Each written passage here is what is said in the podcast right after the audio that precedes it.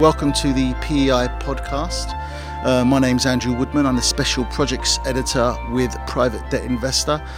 I'm here today with um, Alex Schmid, CEO and founder of ESO Capital, a European private debt fund that specializes in SME lending. Uh, we also have uh, Matthias Kirchgeisner, who is an external advisor to Plexus Investments, which uh, advises family offices across uh, several asset classes, including uh, alternatives and private debt.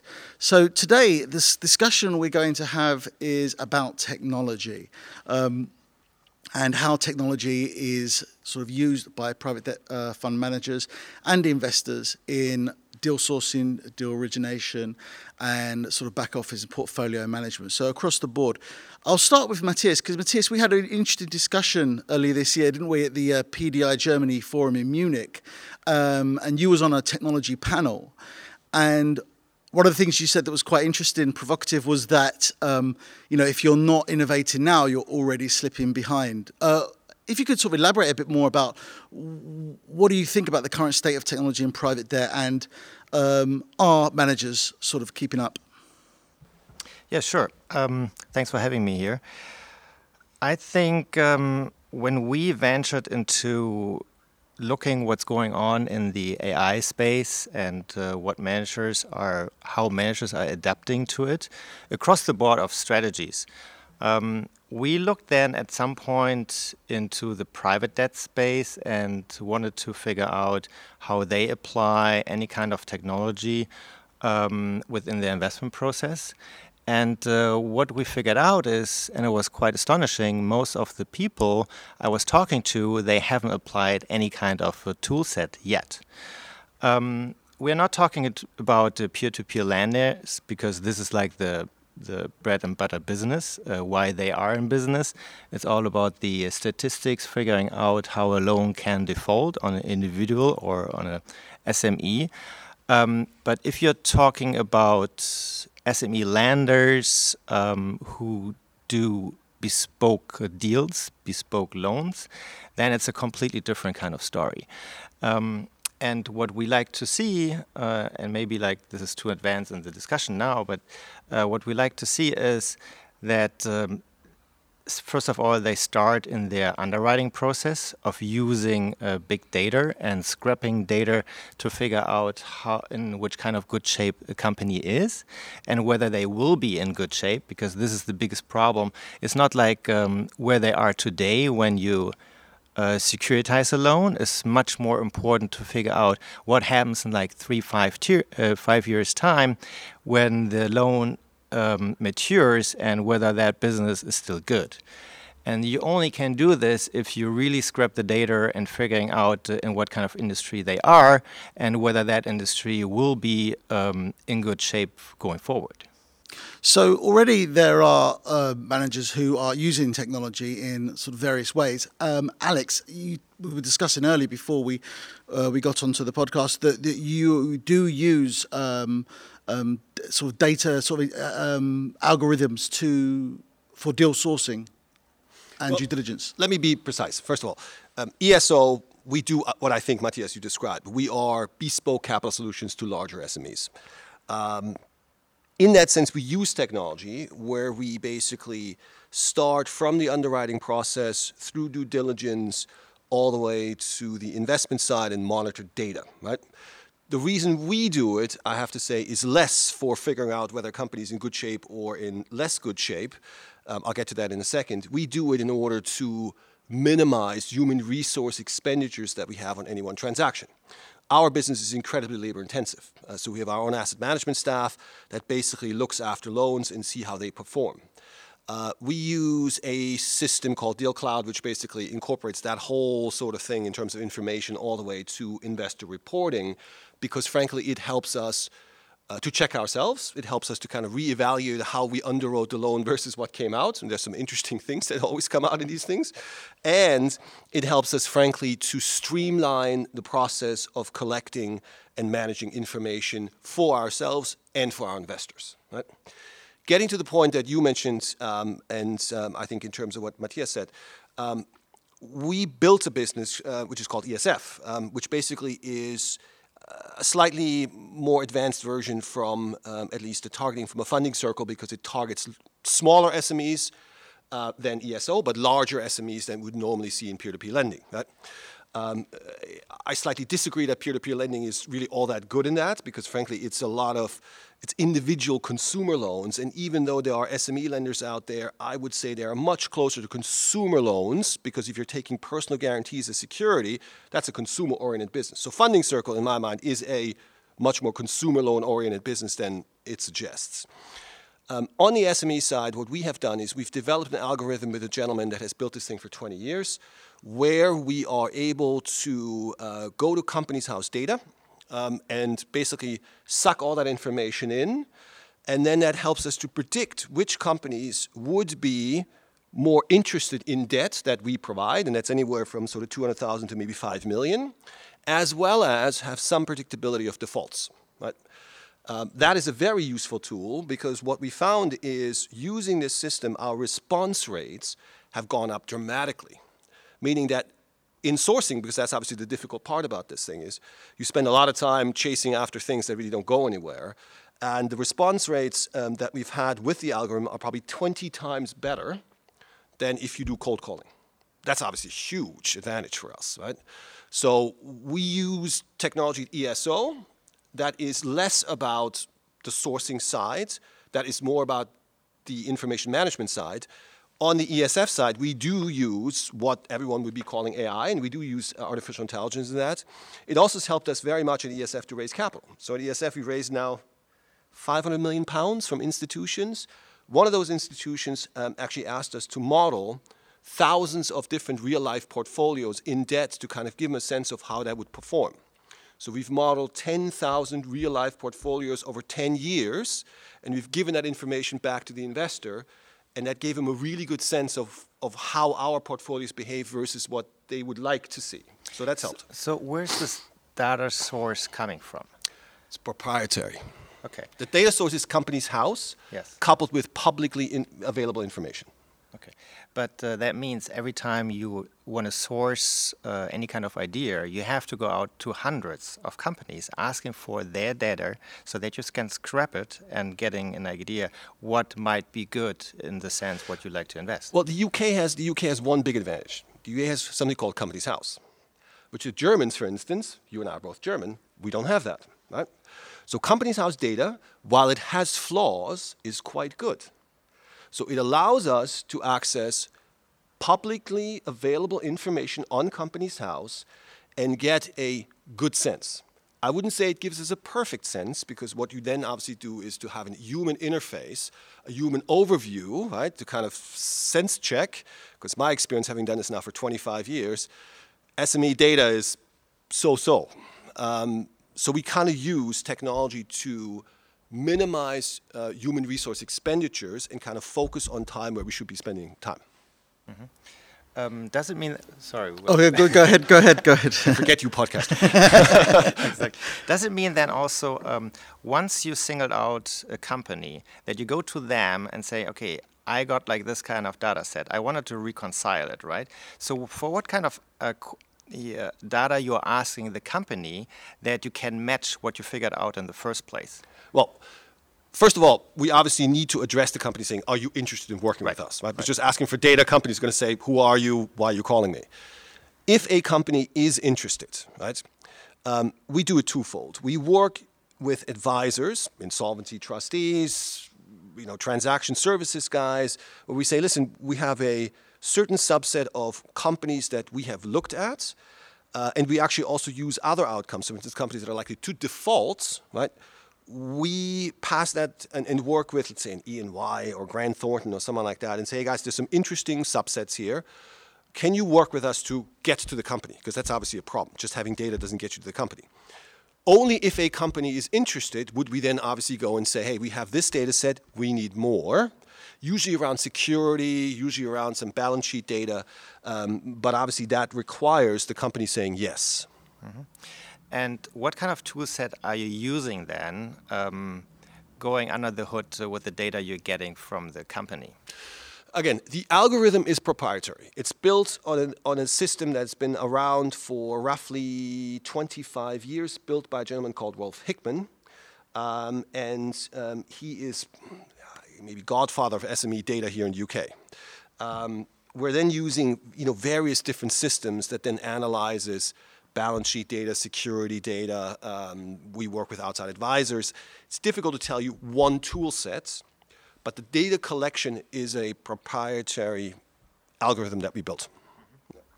Um, the biggest issue, and he is like one of the exceptions, first of all, in the sourcing, and then how to, to underwrite any kind of deal uh, based on data. Uh, as he was pointing out earlier on, is very labor intensive. And if you look at whatever, like 99% of uh, the direct lenders out there, what they do is they pride themselves saying we have such a network um, we hire so many people for the sourcing um, they really like or many really like um, sponsored deals um, and then you always wonder okay how do you investigate uh, a company and how do you do it in the most efficient way and for the most part they just stop uh, where they ask the, the company for any kind of data set and they go through it with, with labor, with real labor. Uh, first of all, people are missing things. Um, then uh, the other thing is they maybe they are not as trained because um, they are not as many years in that business. Um, and third, what they completely forget is what's happening around um, that company in, in their e ecosystem. Most of them completely blind that out. The one question I have about sort of technology, because we, we, were saying earlier, there are there are managers out there who are kind of skeptical about how much big data AI they need. Um, also, there's the expense of putting these systems in place. Do they do they necessarily are they necessarily outweighed by the labour expenses of say doing things in a sort of old, uh, sort of old fashioned way, or you know, without using these kind of platforms? What, what's your view on that, Alex? I mean, just to address this, ESO actually deals in the non-sponsored world, right? So we, we, we, deal actually on the other end. We have once in a while a sponsored deal, but that's not usually where we are. I, I think the answer is you need to do both. Um, over time, I am a big believer that technology and AI will be more and more a piece of our business. There's no question. I'm not smart enough to figure out how quickly that will go and, and how efficient those systems will be built. Um, the problem you have in SME world, especially as you get smaller and smaller and less sophisticated and less sponsored, the information you get from the companies themselves often is wrong. So obviously, if you have technology, you put wrong information in, guaranteed you get wrong answers out on the other side. So I believe that technology can be a huge help in streamlining information, in saving yourselves time throughout that whole process of information flow from you know, day one when you source a deal or see a deal all the way to when you provide um, information to your investors. No question, technology helps significantly that process. I also find, and I'm probably the, the one who, who should listen to, them, to my own message most, guys like me have a tendency to kind of do the same thing over and over again. Right? We're kind of used to it, we've done well, but it's dangerous to always drink your own Kool Aid and think that you have it all figured out. What, what we have found in looking at underwriting versus outcomes uh, is that there are interesting lessons to be learned. There are interesting things that you know um, when you look at a deal that you underwrote three or four years ago. You know, ESO is now 15 years old. We've done lots and lots of deals. It's really interesting to see that the lessons that you've learned or should learn from data looking back. The other thing is investors want it. Investors want better information, more information, um, information that really gets down to very detailed level. Um, you know, how does your portfolio look and so on, and you can't do that without data. Um, you, we are required um, by the demand of our investors who are getting larger and larger and more sophisticated. Uh, you know, now we have a lot of state pension plans, insurance companies. Uh, they expect to see similar information that they get from really large investors. Uh, large investment managers. You know, there's no difference in terms of information that I need to provide versus, let's say, Blackstone. Uh, so you're required to have it in my mind. One thing I, I, I this was actually was the question I was going to ask, but it did kind of come across my mind when we was just discussing about you know how the um, you know the, the quality of your kind of technology platform and the data you have also depends on the manager. And also, there's another factor is is is cybersecurity and security issues that come up with. them. if you're going to be handling this data. Um, and in uses of big data and processing this information, you're you also expose yourself to more risk. And is this something you've given thought to, sort of handling that cybersecurity risk? I mean, are we necessarily prepared um, as we sort of upgrade our systems to sort of face that threat? Let me answer that first from the investor perspective, because it's a very important part of the um, ODD, uh, operational diligence. So once you look into um, the operations of a manager, whatever, like 10 years ago, cybersecurity was not an issue at all, or less so, put it that way. Uh, these days, you want to see like state of the art um, information or technology structure within the company, um, where you know they they use top notch um, security.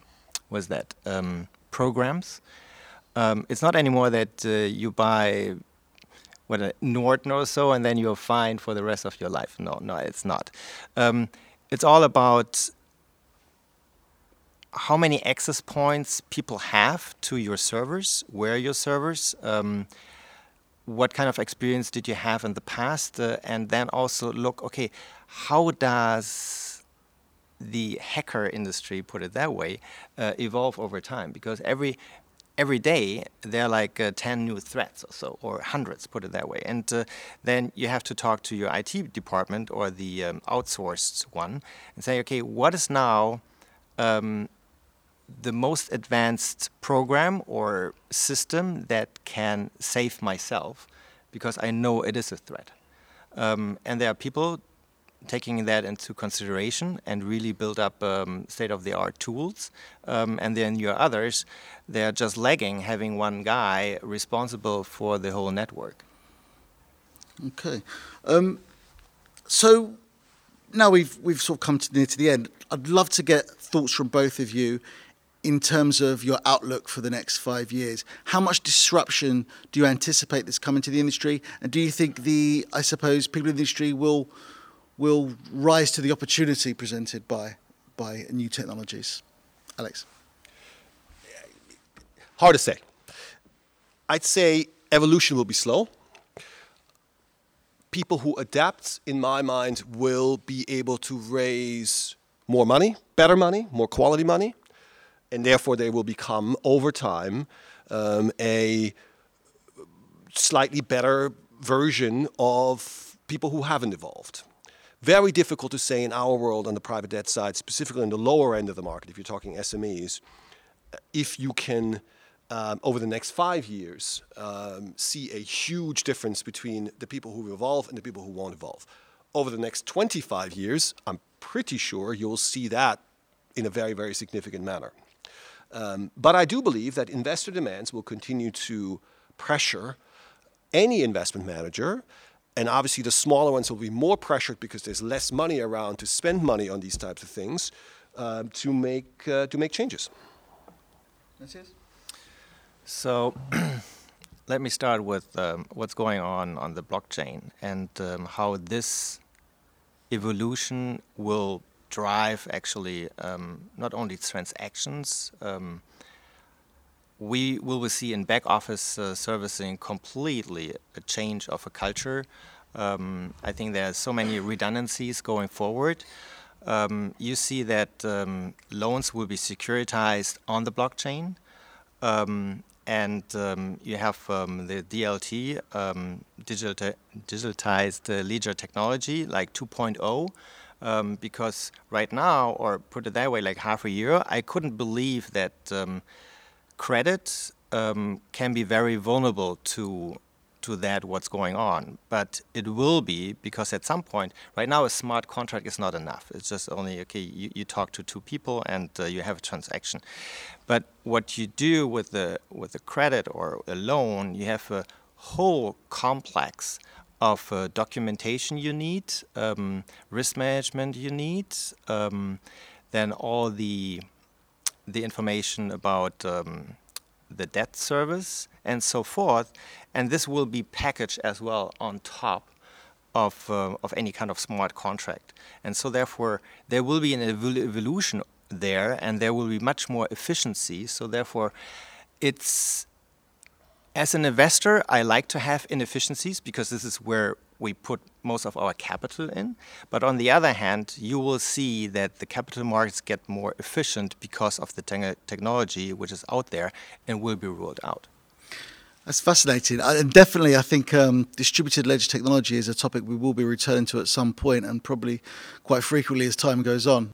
What doesn't help in order to make this work, and I agree with you, Matthias, um, is that you have a slight disaggregation of um, European countries. You have Brexit, you, you have trends, because obviously, for this to work, you will have to have a regulatory body that establishes um, clear cut rules of how this works between countries. And our American friends obviously don't have that issue. So I think what you will see is that the US, simply by being one country rather than, I don't know, 23 or 25, will have an advantage in this. Now, I agree with Matthias that I make money and my investors make money because markets do not work efficiently. So, frankly, to me, this is good news, but I'm not sure it's good news for getting some of these things through, right?